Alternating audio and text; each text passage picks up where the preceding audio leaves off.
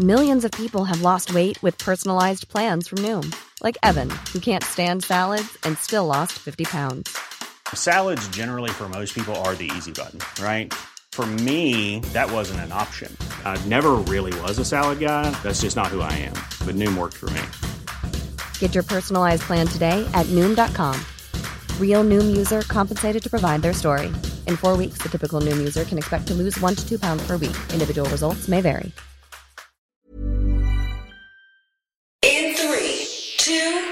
One.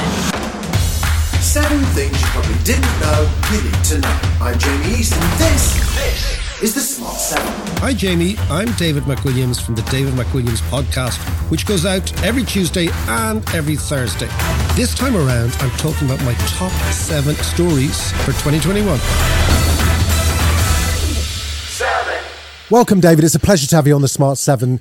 Let's take a listen to a clip that might give away what your first story is about. Let's just bring you some breaking uh, news now. The Brexit Minister, Lord Frost, has resigned tonight. It's called Brexit Forever. I don't think you lads are ever going to give up on this Brexit malarkey. And I think now it looks as if the Tory party might actually split into a real Brexit party under your man Frost and his allies.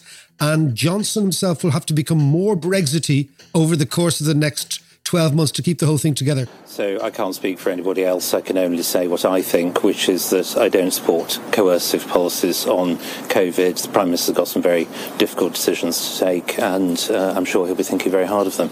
So I think, you know, this idea of get Brexit done, not at all. Are you confident you can get a deal?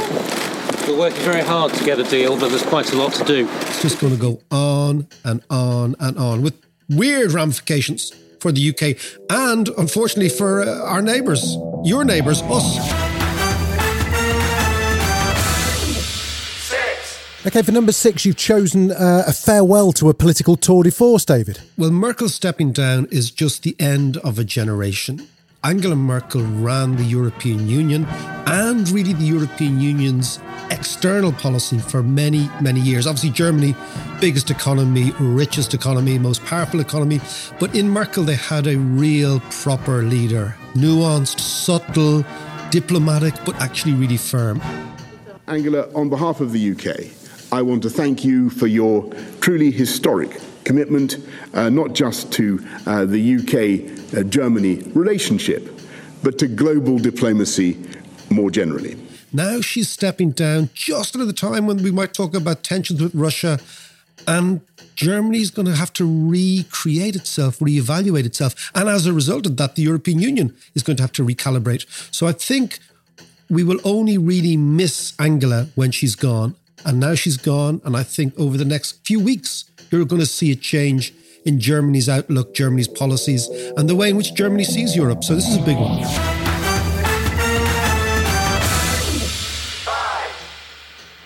Russia has for weeks been massing troops and tanks along the Ukrainian border, prompting Ukraine, Poland, and Lithuania to call for more Western sanctions against it in fear of an invasion. I mean, Russia's a strange one. I spent many years trying to learn Russia, uh, live over there amongst them, and try to understand how they think. And ultimately, what we have with Russia is a country which has in the past, and this is the interesting thing, in the past, it has actually deployed troops in Crimea, in Georgia, all over the place, and got away with it. So now what they're doing is they're basically saying, we want a little bit of Ukraine back.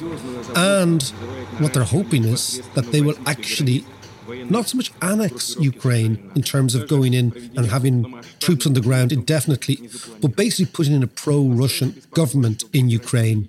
And it looks as if they're going to do that in the next 12 months. And this is fascinating because the thing is, the Russians have got away with this in the past. This is how they operate. And Ukraine is unbelievably close. People think it's Central Eastern Europe, but it's actually only at the end of a gas pipe between us, the Ukrainians, and the Russians.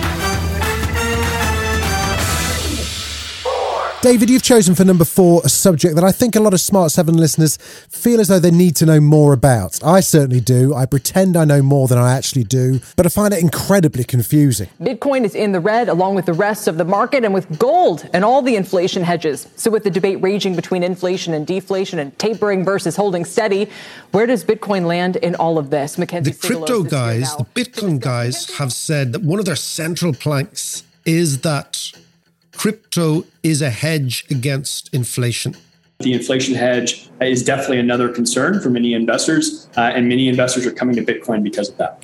The question is what's going to happen to Bitcoin when interest rates rise? Because if interest rates rise, the value of Bitcoin as a hedge should be going up. But let's just see. My own sense is that if interest rates rise, a lot of liquidity is knocking around the market will disappear, and a lot of the attractiveness of speculative stuff like Bitcoin will probably not so much disappear, but will ebb away ever so slightly. So it's an interesting one because it combines crypto, real economy, bond markets, stock markets, the whole nine yards.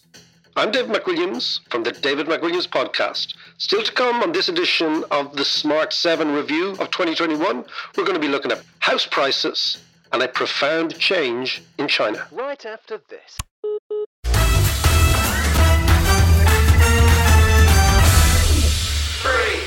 Welcome back, David. What's next on the list? This is a fascinating one because for the last 30 years, China has played this idea of being the great and good global citizen.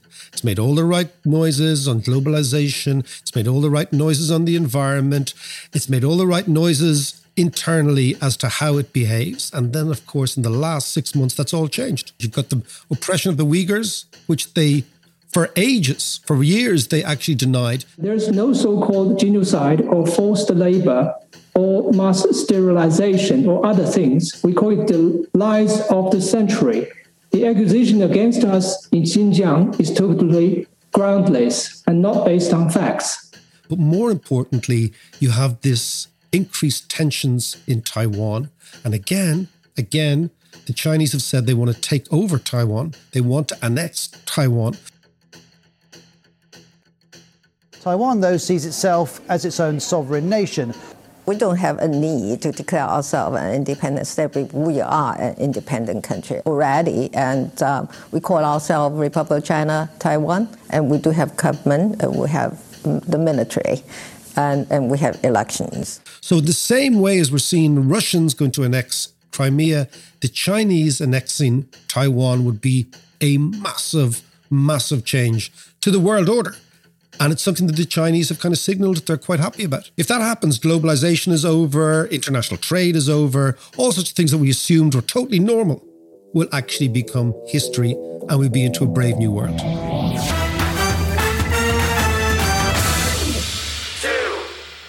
The big change in the last couple of weeks and months has been the idea that inflation is back. Consumer prices jumping to the highest level in nearly 40 years what does it now, mean for if American you think we haven't worried about inflation in the West for 40 years, 40 years, and now people are worrying the rate of inflation in the States is 6%, in the UK it's 5%, in the EU it's 5%. And what we're seeing, and this is the key thing, is that I was saying the other day on my own podcast, I had a builder in the other day and he was talking about inflation. So he said, Look, I'll give you a price for the job, but if we happen to be doing the job in a couple of months' time, the price will be different because of inflation. Steel prices alone, I think they've gone up 60, 70% in the last year. Copper's gone up 50 odd percent. Wood's gone up 80. That means So- that the man on the street is feeling inflation. That means the expectations of the average dude are pricing in price increases. And that's when things become dangerous. So ultimately, I think one to watch for 2022 is the rise of and the return of inflation. It's an old enemy. It hasn't been around for a long time, but it's back.